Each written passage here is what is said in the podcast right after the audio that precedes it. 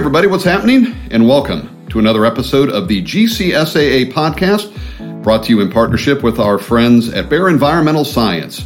I'm your host, Scott Hollister, the editor in chief of GCM Magazine, and I am psyched that you have joined us for yet another episode of this podcast. And I think we have a good one in store for you. We are going to take a look back at the 2019 Golf Industry Show, kind of through the eyes and more accurately the uh, voices of uh, some of the folks who were on hand to uh, provide coverage of the event for us. And uh, uh, that includes uh, John McGinnis and Brian Katrek from Katrek and McGinnis on tap on Sirius XM's PGA Tour Radio. They were live from San Diego. Well, at least John McGinnis was live. Brian joined by phone. But one of the interviews they conducted, there's a really good one with the winner of the 2019 GCSAA Golf Championship, and that is Steve Gilly. He is the superintendent at Panorama Golf Club in Conroe, Texas.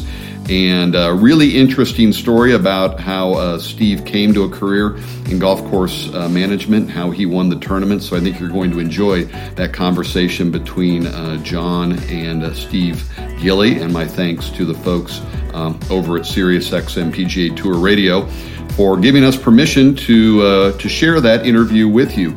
We also have a couple of interviews that were conducted by GCSAA TV on GCSAA TV Live, which was the live online coverage that was provided uh, from the golf industry show. And the first of those interviews um, is on mindful leadership, and it was a really popular seminar while we were in San Diego. And it featured Chris Tritabaugh, the superintendent at Hazeltine National Golf Club in Chaska, Minnesota.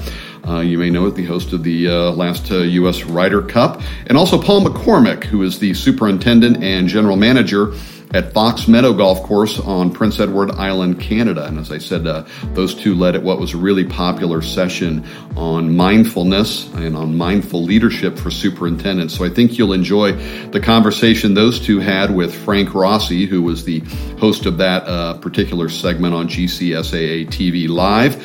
And he also conducted the other interview that we're going to share, and that is with the winner of the 2019 USGA Green Section Award, Mr. Mike Huck. Mike's a turfgrass irrigation specialist, really well known in the business, and I think you're going to uh, to like that conversation as you learn uh, his reaction to winning that prestigious award and uh, some of the things that he has done in his illustrious career. So, uh, our thanks again to GCSAA TV, the folks over at Epic Creative, and our thanks to Sirius XM's PGA Tour Radio uh, for their help in providing these interviews that we're going to feature on this episode, the sixth episode of the GCSAA podcast. But as I mentioned earlier, we are being presented in partnership uh, with Bayer. We want to thank them for their support of the podcast. They had a, a great uh, time in San Diego based on my conversations with a lot of the Bayer folks that I saw while we were there. Um, and they had a lot of big news, most notably the announcement that they are going to be hosting the inaugural North American Women in Golf event, which is going to be September 18th through the 20th in Raleigh, North Carolina. Uh, we're going to tell you much more about that event, about what took place in San Diego uh, for Bayer. Um, but if you do want more information on that big event, that inaugural North American Women in Golf event, you're going to want to head over to es.bayer.us slash women dash in dash golf. Always hard to read those URLs when you are on a podcast, but that is where you will get much more information. Application details will be coming um, this spring uh, for that event, but stay tuned. We'll have more on that as the podcast rolls along. But for now, we're going to get things started and we're going to begin this month's podcast with that interview with Steve Gilly, Mr. John McGinnis from SiriusXM PGA Tour Radio, and the winner of the 2019 GCSAA Golf Championship, Steve Gilly. Hope you enjoy it. Escape from McGinnis on tap. Our next guest doesn't have the answer to the question we just asked before the break, but we're going to get to that. He might. He's had caddies before. he does, however, at one point in time have the lowest verified round of golf ever recorded on a regulation golf course. Three eagles, ten birdies, a 55. Come on. For Steve Gilly, who is sitting right next to Tom uh, to John McGinnis. He might, could be sitting next to somebody, somebody named Tom too. I don't know who, Tom, I don't know who Tom McGinnis is, but he would love to that, have Steve Gilly next to him. As as great as that introduction was, you left out the fact that he is now a national champion as well. He has won the Golf Course Superintendent Association of America's annual golf tournament. Uh, shot a couple over par. Congratulations. Thanks. I appreciate it. Were you nervous? Uh, I was a little nervous. I hadn't played Were a lot you? of competition in a long time. Um, so, yeah, it, my putter was a little shaky, but uh, Now, you and I knew each other 20 years ago. yep, yep. Uh, when you were playing Yeah. all over the place. Uh, I was playing all over. Played 13 years professionally, um, mostly on the mini tours, a little bit on the buy.com Right. or whatever. Never made it on the tour, but uh, just, fought, you know, chased it forever and loved Take- every minute of it. Take us through the progression from there to uh, where you are now. Uh, eventually, you had to say, all right, I got to go home and get a job. Yes, yeah. I, uh, I was still playing uh, t- up to up until like seven years ago. Um, my family and I had moved to Houston th- for my wife's job, and I just wasn't making money. I had some injuries, and, and being away from my family, I just just made a decision. Um, I needed to do something else, and. I had done worked on the golf course my whole life in the summers, and you know did odd jobs on the course. So I, I was I knew a little bit about it, uh, and I just went to a course and, and put a resume in and started out in the bottom. Uh, worked my way up. Um, started out as a spray tech and uh, became a first assistant, and then uh, two years ago got my first superintendent job. So it's been a great progression. I miss miss competing, miss playing, but you know I'm still on the golf course, still in the business. Um, my family, you know, loves me being home every night. Sure. Uh, they probably don't like you getting up that early in the morning. well, I get out of there. You know, they don't miss all the. Uh, I got two girls, so it's. I try to get out of there as quick as I can, but yeah, it's it's great. You know, we're, we're living a good life. I- that, I- that, that is fabulous. yes, yes. Uh, you got your amateur status back. Not technically Not yet? No, not yet. But I mean, I haven't played in anything at all. I just uh, they passed a. Um, they asked. I asked if I could play in this thing. You know, as being a full time superintendent, that's what I do. Uh, I Sure. just never got my amateur status back, so I don't compete in any professional events or anything. Just Or any amateur events. yeah, so yeah, I haven't didn't at all. I haven't competed at all, Well, really. you just had to be. Uh, did you sleep last night? Yeah, I slept. You know, Okay. I, you know expectations, right? You know, Sure. I felt like you know I'm uh, a good player and uh, have played good in the past. It's different when you're not playing every day and uh, your swing is a little shaky, your putter's a little shaky. So uh, I just fought my way around, hit a lot of fairways, a lot of greens. You know, just it was tough out there, and uh, I'm really, really proud of, of, of actually playing and, and playing decent. Um, you know, it, it's a hard game. It is really hard game, and, and I I played for so long, and it's just you know you have your ups and downs. Um, eh, you know, Can you still move it out there? I can't. You know, I, I'm 47 now, and just I lost a lot of distance, but you know I can get it. You know, decent. Okay. Yeah, I mean I can hit it 290 if if I if I get it. DK. Help If me I out get here. some roll, if I if there's no rain, I can't help. What am I going to do to help you out? yeah. I can't I lost a bunch of distance. I could hit it 290. Lost a lot of. I, I was with, I walked with Kevin Kisner at the featured groups coverage this Yes, past weekend. Yeah. He's 166th on the PGA Tour in driving distance at 293. Yes, yes. I know Kevin real well. Played a lot That's of golf crazy. with Kevin. Yep. I mean, he can move it. Move it. 293. Guys are just knocking it 30 by him. Uh, I also walked with Cameron Champ for Yes, three days. yes. Cam Champ hit it 60 by Justin Thomas. Golly. He That's hit amazing. 376 off the 18th tee uh, on Friday. And Right. Justin Thomas looked at me and said, What the heck is that? I was like, That's what we were saying about you two, two, three years ago. Yeah, yeah. Uh, yes, it is. Uh, it is crazy. So, how proud of yourself? I mean, you have to be thrilled. Yes. you held I- it together. Were there any stumbles like Yeah, yesterday? Yeah, I was I was fighting it. I missed a couple of short putts early, and and just got lost my confidence a little bit. And I didn't make a birdie. I just made three bogeys and all pars. Um, those last stretch is really into the wind. It's blowing 20, 25. You guys got wet too, didn't you? Yeah, we got wet, and then you know on and off rain, and it's Probably 80 in, in Houston today, wasn't it? Probably. It's been raining for three months there, so it's probably beautiful today. But, um, but yeah, I was just trying to, you know, fight it along and and and you make some pars, uh, really, to be honest with you. And I'm really proud of, uh, uh, of you know showing up and being Yeah. able to play. You know that, that that's that's being able to compete. You know, you know. I mean, compete is what it's all about. Yes. Whether you you got the game or not anymore, you're out there competing, right? Yeah, I, I, that that uh, that impulse is gone from me. Yeah, yeah. but but I do I do get. Yeah, it. I I mean, I do understand it. It's I love playing. sure. You know? Yeah, I mean that's what we grew up doing, right? And, Yeah. And trying to shoot the lowest score. How, how often do you play? I play. Uh, uh, I played three days going into this tournament in a row, and before that, wore it you out, didn't had it? been a month. before that, it'd probably been a month. But you know, I tried to prepare a little bit, but I, I just if I don't have anything to play for, I just don't have the drive. You know, when I was playing and you know trying to make money and. You Oh, get yeah. you get up in the morning and you want to practice. Now, I mean, I hadn't hit a range ball in a year. Really? No, I just I'll go out and play, but I, I just won't practice anymore. I, I just don't don't enjoy it. I understand.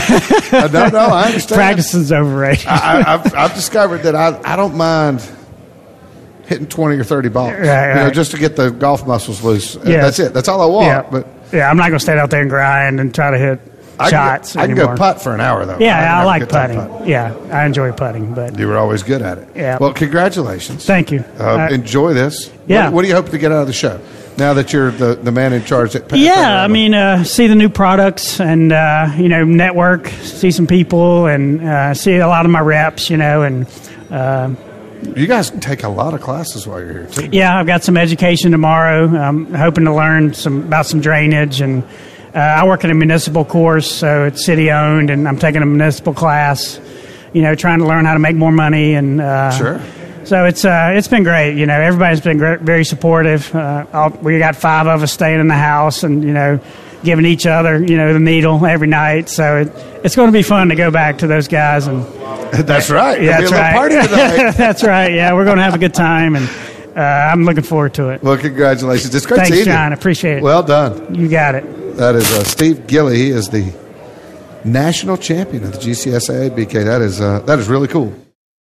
My thanks once again to Sirius XM PGA Tour Radio and Katrek and McGinnis on tap for allowing us to share with you the interview with Steve Gilly, the winner of the 2019 GCSAA Golf Championships. Hope you enjoyed that.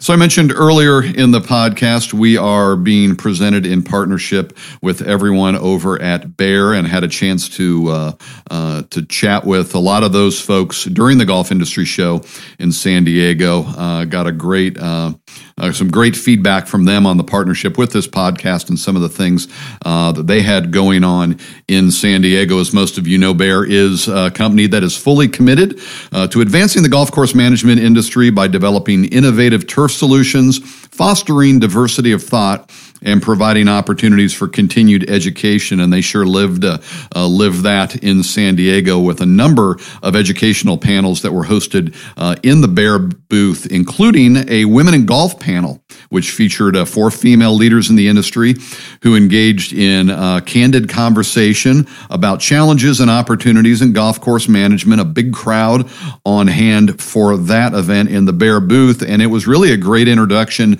uh, to one of the announcements that Bayer made in San Diego, and I mentioned that earlier, and that was the announcement that they would be hosting the inaugural North American Women in Golf event September 18th through the 20th in Raleigh, North Carolina. Now, this event is going to bring together women in turf from across the U.S. and Canada for a discussion on diversity in golf course management. Dr. Jacqueline Applegate, who is the global head of Bayer Environmental Science, will present the event's keynote, uh, which will inspire discussion focused on leading industry transformation by empowering women and reinforcing the importance of recognizing and harnessing one's own strengths. Um, throughout the event, attendees will be have an opportunity to engage in dialogue. Uh, there'll be working sessions and presentations on leadership, uh, and they will also take a guided tour of uh, a, a location that I've visited uh, many times, and that's the Bayer Education and Research Facility located in nearby Clayton, uh, North Carolina. To get more information on this event, you're going to need to go online, head over to es.bayer.us slash women dash in dash golf. And there will be more information on the event posted there, uh, including uh, information on how you can apply to attend this event. And uh, more details on all of that will be coming this spring. But once again, uh, great uh, move by Bayer. Uh, I know that GCSAA is looking forward to supporting them in this endeavor. It's the inaugural North American Women in Golf event set for September 18th through the 20th in Raleigh, North Carolina. So, uh, as we move on here on the GCSAA podcast, our next segment, and we're going to feature a interview with Mike Huck, who is the winner of the 2019 USGA Green Section Award. And uh, once again, our thanks to uh, GCSAA TV for sharing this uh, interview between Frank Rossi and Mike Huck.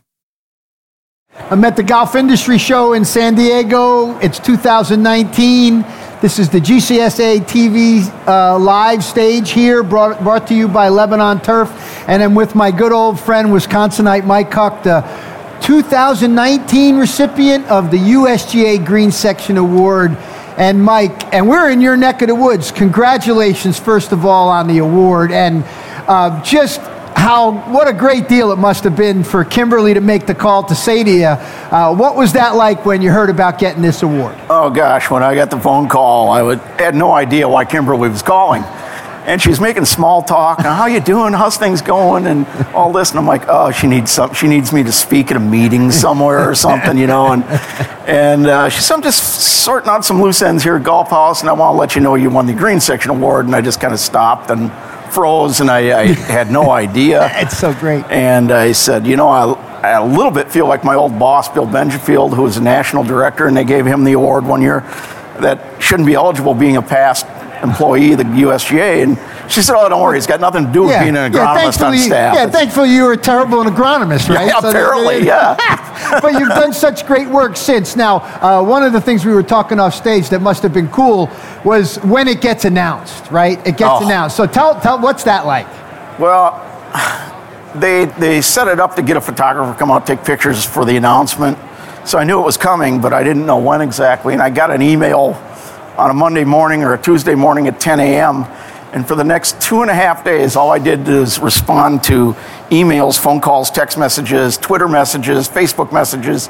I could not believe the people that sent me a, a congratulatory yeah. And message. of course, it's a measure of your impact. Now, I thought we, I thought you told me, did you bother to look at who's gotten this award? Oh uh, gosh, that's yeah, a pretty I, I, uh, good name, list of names there. I looked at that list of names, and I looked at people that I've looked to in the industry, locally, right. nationally, and things like that as the leaders and I just could not believe I'm going to be added to that yeah. list. That was just unbelievable. Yeah, and so big congratulations for that. And Thank you got it, I would say, because from the minute you left the USGA, that I sort of knew you immediately got involved in one of the single most important issues that's facing our industry, and that's water.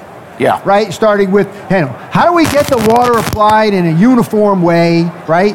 That is using it most efficiently. So, talk a little bit about your early entry back into the business from your time as a, a schleppy agronomist with the with the green section. Well, it, my whole intention was that there wasn't enough focus being put on water by anybody, and I knew that California. It was just a matter of it when and not if we're going to enter a drought and the golf industry is going to be impacted. So I knew there was a niche to carve there. I knew there was other things I could be doing too uh, if need be. And I figured if it didn't work out and we didn't have a drought in time, I'd go back being a superintendent somewhere. okay. We had a drought in time, so. But no, all, all kidding aside, uh, actually, I started out w- working with uh, full coverage irrigation, which is now distributed by Underhill Company. Uh, their nozzles, their aftermarket nozzles for improving older systems. Right. I was doing a lot of work with recycled water sites and engineering firms right. that are retrofitting golf courses. Right. And along that way, the whole thing kind of kicked off with my social media presence yeah. and stuff right here in San Diego about 10 or 15 years ago. The state water board or the regional water board down here was going to put the one molecule rule in effect on recycled water, right, where okay. if one drop left your property and got in the storm sewer and polluted the ocean, you're going to be held liable for a fine. Okay. And I called up a contact I had at the San Diego County Water Authority and said, is this for real? And and she said, yeah. And I said, would it do any good to rally the troops and show up at a meeting or something and raise the roof a little bit? She says, yeah. it's certainly not going to hurt.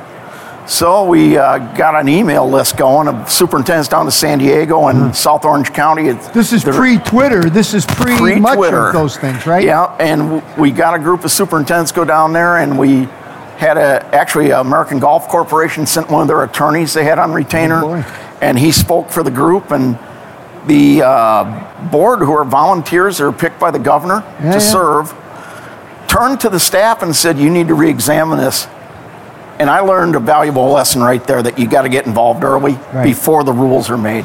Right. And so this rule hadn't been finalized yet. So, so, so right out of your work with the USGA, you get yourself involved in advocating for a really important issue for the industry. And I got to believe when Pat Gross nominated you for this, that was part of his package that you were able to lead people through what was a really important issue that if we didn't get that would have really hurt the industry down here. I, yes? I assume that probably all had something to do with it. Plus, everything I did through the drought, I became one of the spokespeople for the state that Right. was referred to.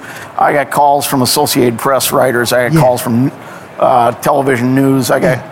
All kinds of interviews. So we're really stuff. grateful that we got somebody who knows what he's talking about, that people are calling and you're representing our industry, right? So that's enough uh, talking about how great it is being you these days. well, let's talk about water. And, you know, we're in Sure. your neck of the woods. And, of course, we come from the Northeast. What does it do? It rains. Yeah. Thank you very much. I had enough of that where I am. Talk a little bit about how the water issues have developed in Southern California since you had that meeting. You've obviously stayed involved. It's been an informed process. You're a Twitter phenom, right? You're a Twitter. You're absolutely a Twitter phenom. And so, how has it evolved from a water perspective, uh, from your perspective? Well, it- it's basically goes back even to the a drought that started about 20 years ago on the Colorado River that a lot of people didn't even recognize was going on. Right. And Lake Mead and Lake Powell have been down to where you can see the you see the pictures now. They they publicize it more. Been down so far you can see the big bathtub ring of calcium carbonate around it. And I was I drove out there about 15 or so years ago just get pictures of it, thinking this will come to an end soon. Well, it never has. Then when the drought hit California itself in the Sierra Nevada region, and our reservoirs were down a few years back, it just made it all that much more uh, obvious that we needed to be paying closer attention. I, I've also read several books on the matter, uh, Cadillac Desert being one of my favorites. okay. It's old and it's a bit dated, but it tells the whole story about water development in the West, Right. construction, all these reservoirs, the vision for Right, everything, and, right. and all that. And so that's Well, kind of and- been my and- guidance. And when I think of how that translates into this industry, right? Obviously, I come from an area where it's virtually unheard of that you pay any kind of money for water that you feel. You know, you know, you pay maybe for the electricity, you pay for electricity, and maybe you pay these little bit of withdrawal fees here and there, but you rarely see people more than four or five figures, right? Five figures would be unusual where I'm from it's the norm out here to pay six figures or seven, Seven figures, figures. for water, Yeah. right? So when you have that kind of money involved, you know that sounds like a lot of money, but we were laughing about your bottle of water, you know, as we were getting ready, and you know I'm going to Yeah. want to talk about water when we come out. So golf course superintendents could spend hundred thousand dollars a month uh, on water. What are they paying on a per acre foot basis? Per acre here? foot basis is it's really bizarre. It runs the gamut. It'll run down in the desert, Palm Springs area. Yep. It's 175 dollars or thereabouts. Okay. Get over here on the coast, you're 1500 to 2500 dollars an acre foot. You get up into the Bay Area, you get 3500 to 4500 So dollars it goes from foot. as little as 175 in a desert Yep. to 300 and, And- th- That goes back to some of the politics of California. We have this thing called uh, Prop 2. I forget the number well now. you guys just make them up and vote on them as you go We do, and that's the problem. uh, that's a big problem, but a we won't go there. uh, but they can't charge you more than it costs to serve you a utility, and water That's being right. one of those utilities Right. on that list. And uh, down in the desert, it's groundwater primarily, and then they import Mm. Colorado River water to recharge the groundwater. So basically, you're paying for the cost to lift it, uh, or the cost to import it and pump it from the river. So that's at 175 bucks Right. and all the way to $3700 how much is that bottle of, how much that bottle of water cost you Ten million dollars. I did So, the math while we were while we were uh, waiting back there, and and it's uh, just over a pint. It was four dollars. $32 a gallon times Right. 326,000 gallons roughly in an acre foot, $10 million. Okay, so we talked about sort of your career. There's a little bit, a lot to talk about the environment. Now that you're an award winner and you know you got the color hair you and I are getting of, you know, and we're looking at closer to the uh, change, you know, the transition, the end of our sort of active careers. Uh, and, and our other careers behind. What do you? What would you say at a golf industry show? Uh, what would you say to people of what you see moving forward from your perspective? Now, now that you're this wise Green Section Award winner, what are the Oh. kinds of things you imagine we're going to be faced with moving forward? Oh, I, I think the continued push to be using secondary quality or worse waters is going to pressure the industry. I think the industry has to keep moving forward with salt tolerant grasses and things like that. They're going to be able to tolerate this type of stuff because it, it's a function of soil drainage as much as it is the water quality. So, so let's talk about that. You think we're going to get to the point where they're going to have to say, "I can't grow this grass anymore here with this water," and change the grass? It, it may be a point where they can't afford to grow it because of the cost of the water. Our water costs double every 10 years in Southern California. That's the number that all the Is water districts will tell you. Is that starting to lighten the golf course number? Are we seeing golf courses not stay in business because of that? Yet? Well, th- yes, yes, and the decline in activity of golfers. You know, the decline, in greens fees and the popularity, excuse me, popularity of the. Well, the economics of Yeah. golf. I mean, golf is wouldn't be. Would you say it's thriving in Southern California, or it's just sort of maintaining? Well, we've lost. Uh, there was an article I posted a few months back on Twitter talked about about 15 golf courses down here in the San Right. Diego County area that have been closed over the years. I- It's it's a driver. It's one of those things that breaks your back because you got to pay for it whether you got one guy out there or no guys out there if you want to keep the golf course alive. That's right. And so that's the big thing. It's, it's like you look at some of these courses in Phoenix and, and Vegas that are paying a million dollars a year. Think about that at 50,000 rounds, that's $20 a head. Just for you- the water. For the water. And you just, you haven't even started the greens mowers yet. That's correct. So obviously, you're seeing that the economics are going to be more challenging.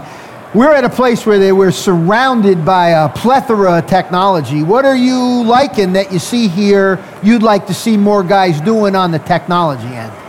Well, I think as time goes by and the cost of technology always seems to fall over time, I think we're going to see more and more soil sensing units and things like that that can be permanently installed.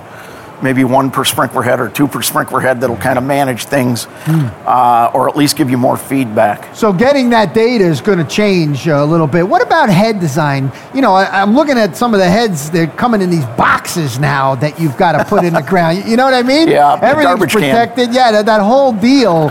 Uh, is that stuff? That stuff doesn't. Is know, it changing a lot? Head designs change. I, they continue to strive to create better and better nozzling because really the nozzles and the sprinkler in combination because there's a there's a function of the two of them working together. It's not just one or the other all the time, but the two of them working together, distribute water uniformly is so critical mm-hmm. to saving water. And I think that's where the manufacturers are focusing their efforts. Right. The other stuff, the peripheral stuff, put them in the big box. They're easily to service, and that that's a function of just maintenance. That's right. But as far as performance and, and that and uh, conservation, it's really internal, and a lot of people don't even recognize that's No, going on because that goes on right. behind the scenes. That's right. So listen, did uh, we got to wrap it up here? Did you? How did the folks in Wisconsin take this great award? Uh, sure, there was quite a, a brat and a beer uh, shared Yeah, my brothers, my two brothers are golfers, but they don't recognize what this means in the turf industry. Oh, bring them to the award ceremony. They'll So- see all the other fancy. So to explain golfers. this to them, I said, "This is like winning the U.S. Open of turf grass, guys." Right. And I said, or more appropriately stated, the senior U.S. Open of turf grass. in your case. So in my Well, case, yeah. So, so listen, nothing but the best of health for you. Congratulations on this award. Thank you again. I have a feeling it might not be the last award that, that you actually received, but most, I have to say, just to watch your career transition from the USGA, which was, of course, esteemed. I, you know, really enjoyed. It. Not according to Kimberly. and, and now your impact with the really one of the most important resources that we deal with, Mike. I hope you have a long, more career ahead of you and that you enjoy the rest of the show in San Antonio uh, soon. San Antonio, I think it's the 23rd, Saturday, last Saturday in February. They get the award. Mike Huck, the award winner of the United States Golf Association Green Section Award winner, here with me in Southern California, a longtime pal, Wisconsinite. This is Frank Rossi. I'm here at the Golf Industry Show 2019 in San Diego. This is the GCSAA TV live stage presented by Lebanon Turf. We'll be right back. Well, I hope you enjoyed that. It was a great interview with Mike Huck, the winner of the 2019 USGA Green Section Award, as it was broadcast on GCSAA TV Live from San Diego. And we're going to keep the fun rolling with uh, content from GCSAA TV Live as we move into our final segment on this month's episode of the GCSAA podcast, and that is a another interview uh, that Frank Rossi conducted. This one is on the topic of mindful leadership in golf course management, and it features two well-known superintendents, Chris Tritabaugh, Paul McCormick, uh, along with uh, everyone's favorite, Mr. Frank Rossi. And I hope you enjoy this one on mindful leadership. Welcome back to the Golf Industry Show 2019 here in beautiful San Diego, California. This is the GCSAA TV live stage here, brought to you by Lebanon Turf, and I'm with my great pals Paul McCormick, the mindful superintendent, Chris Tritabaugh, superintendent at Hazeltine Golf Club, Fox Meadow Golf Club for Paul, Prince Edward Island, hey, and Chaska, Minnesota. Chaska, Chaska, yep. Minnesota. Right. Yep. None of those things matter because we're here to talk about the really important things, which is our own well being in many ways and the well being of our staff, which we feel taking care of yourself, taking care of your people working with you, inherently the course will get taken care of. And then I think you guys have a vision of maybe the whole industry will get taken care of in a new way. And I know both of you have been very active in asserting yourselves along these lines. You with the blog for a really long time. You more recently with, I think, what people have observed you doing in your management style and how these two things, completely separate, seem to come together now as a seminar. So let's Yep. start there. Paul, you taught for the second time the Correct. seminar titled. Well, it's funny because we actually changed the title about five minutes before we started Yeah. this time and called it simply Mindful Leadership. Mindful leadership. Correct. So last year it was Mindfulness in the millennials is what How- we started. How started to with. use both to keep your sanity. Yes. I think mindful leadership is much Mindful better. It leadership is much idea. better. That's yeah. great. Okay, so uh, last year I thought I heard about a packed crowd. Correct. Again, packed this year. Yeah. Correct. Yeah, yeah. Yep. So, uh, from your perspective, second time teaching it, changed the title. How'd it go? It was spectacular, actually. Yeah, the response was, again, so humbling and overwhelming to just see a whole packed room full of people who actually are that interested in the concepts of balance and mindfulness and leadership and really creating the change within themselves to bring back to their golf. And the reason, you know, we're having this sort of, it's not like you walk up to anybody and say, hey, how was your seminar?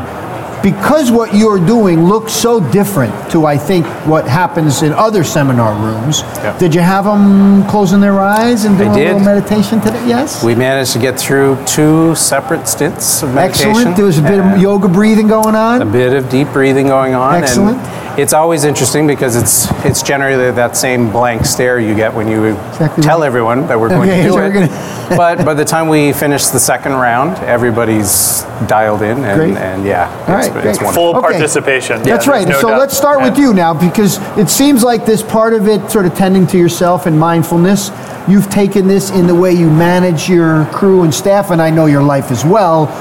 What was the second time around like for you beyond the change of the title, which sounded like it was a good move? Yeah, um, you know, each seminar, and you'll know this from your experience, each seminar, even if the subject matter is the same, is a little bit different. That's right. And it's different because of the audience that's there. It's different because of the questions that come from the people who are right. sitting there. And that really, I think, for me, and I think when you get experience at doing this, uh, on whatever the subject matter is, that that that's the fun part about it. Is each one's a little bit different. And you're different. You you're I'm different. When, when I come back and teach something I haven't taught for a year and I revisit the material, Right. I'm not looking at it the same Yeah, way in, in this case, right? And I know because both of you have gotten a lot of feedback of the stuff you do. Correct. You are able to pivot to it. So Yeah. what was different then? What would you say you did um, different from your perspective this year? Um, you know, sometimes I think there's a there's a been a fear in my giving that that talking about leadership and culture. And you look at the around the you look around the room, and I, I know the industry well enough to be maybe you're a little fearful. You see a few people, and you go, I don't know if this is going to resonate with them, but it's changing for me now because I go, look, you've, you've come here to see this. This is what you're going to get. This is the message you're going to get.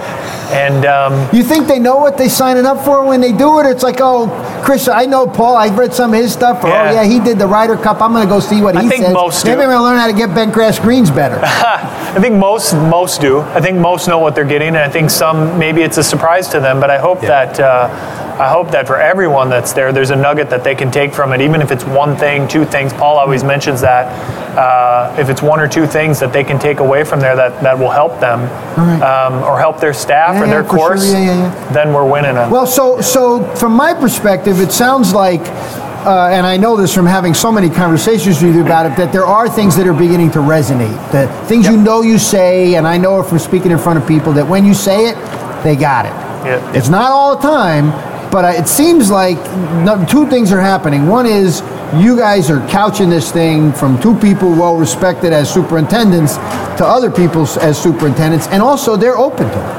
Right? They're Yeah. sitting in there. So there has to be a little bit of both. I know from my experience, I say a lot of things no one's open to. and so sometimes that sort of doesn't fit. What's resonating? Why is this resonating? I think the talk itself resonates well because of how we've structured it, because of starting with the mindfulness, starting with just deconstructing what it means to be a person, not just a superintendent, and how we're all in it together. We all suffer from time to time. Yeah, yeah. And we all need to work together to help ourselves together. But there's a And- listen. There's a part of this that uh, we have to talk openly about. One is we. I was here with the we one this morning, right? And it's clear there's medical issues that people confront, and, and it challenges them. We're talking about a different health issue. We're talking, in my opinion, about mental health to a mm-hmm. certain extent. Mm-hmm. How we have to take care of ourselves emotionally. It's not something either as men, as superintendents, or otherwise is normally talked about, right? Oh, you're soft. Oh, you're this.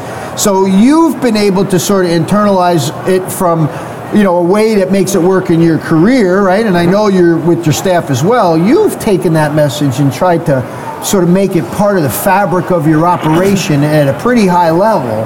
That's the part I want to hear you chat about how that's resonating. Well, and so Paul, you know, Paul talks about opening up space for yourself to, to give yourself a, a bit of a break, and then I come in on the, the second half of the talk and, and say, okay, well, a lot of people might say, I don't I don't have the time and the space to give to myself because I'm so busy, and you know, I got to run around all day long and, and watch my staff because otherwise nobody's going to do the kind of work that I want them to do. Right. And so that's where I come in on the on the on the back side of it and say, okay, look, this is what we're doing at Hazeltine, and this is what we've had success with, and how a, a leadership and, and culture, you know, builds on itself and, and gains momentum, and, and you create this wonderful experience where you have a, a rather than having a bunch of staff, you have a bunch of leaders right. completing roles throughout the day, Right. throughout the month and the season, and it makes your job as the, the superintendent much much easier.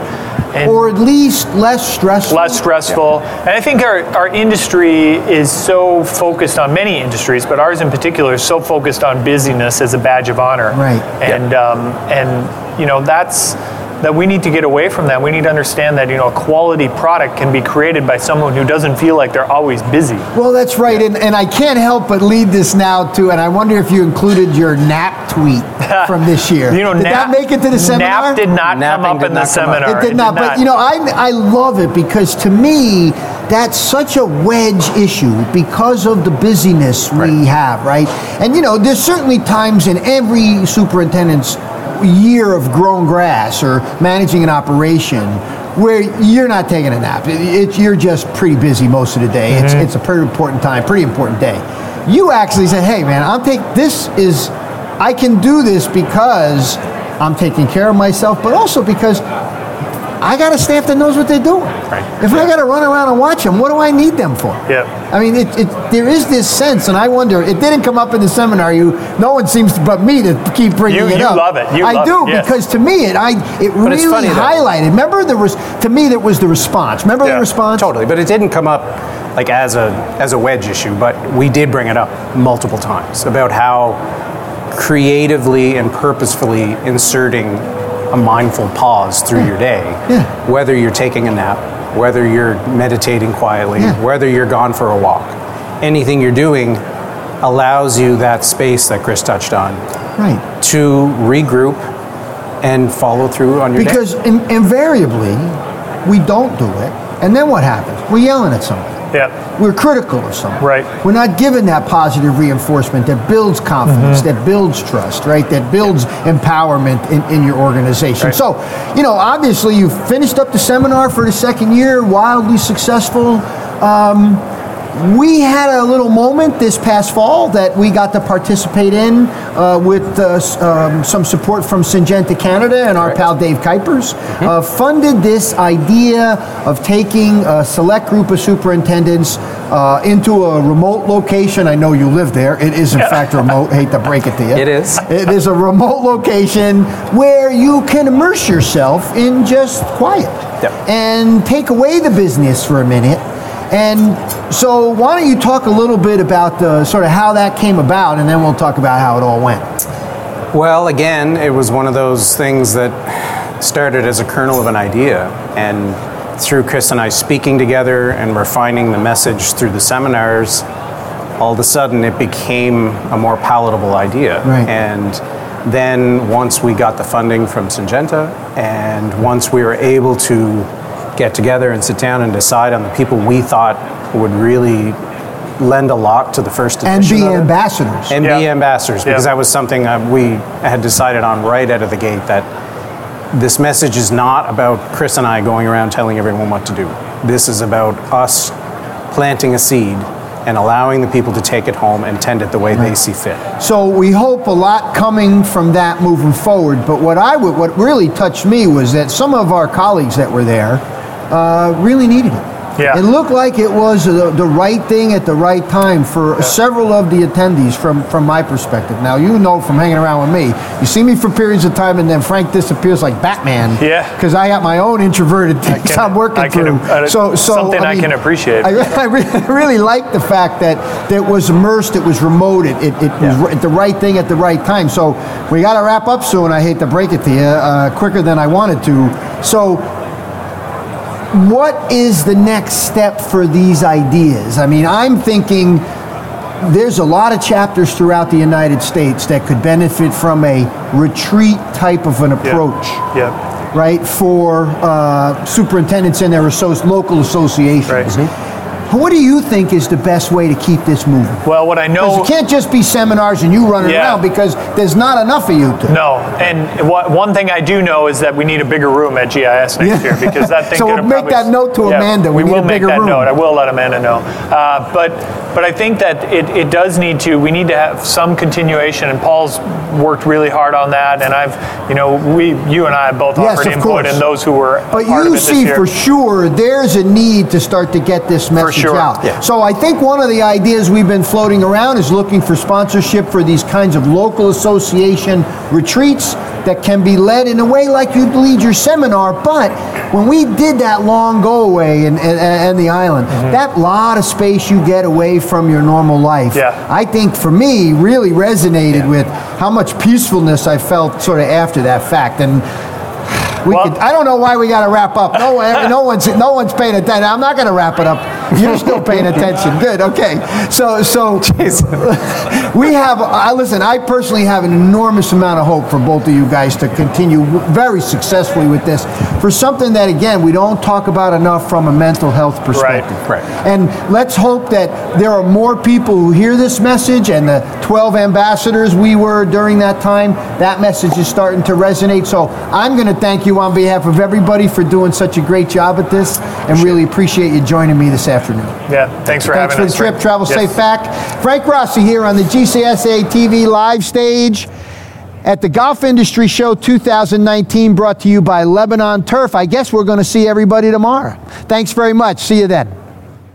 Hope you enjoyed that interview uh, from GCSAA TV Live at the Golf Industry Show in San Diego with Chris Tritabaugh and Paul McCormick on the topic of mindful leadership in uh, golf course management. That is a subject that is uh, getting more and more attention uh, among superintendents in the field, and, and I think it's an important uh, important one uh, to, to think about as we look at the long term health and future of, of the industry. Really important uh, to uh, to keep everyone's uh, mental state of mind as sharp as possible, and so good stuff there from Chris Tritabaugh and Paul McCormick. Well, that about wraps it up for another episode of the GCSAA podcast.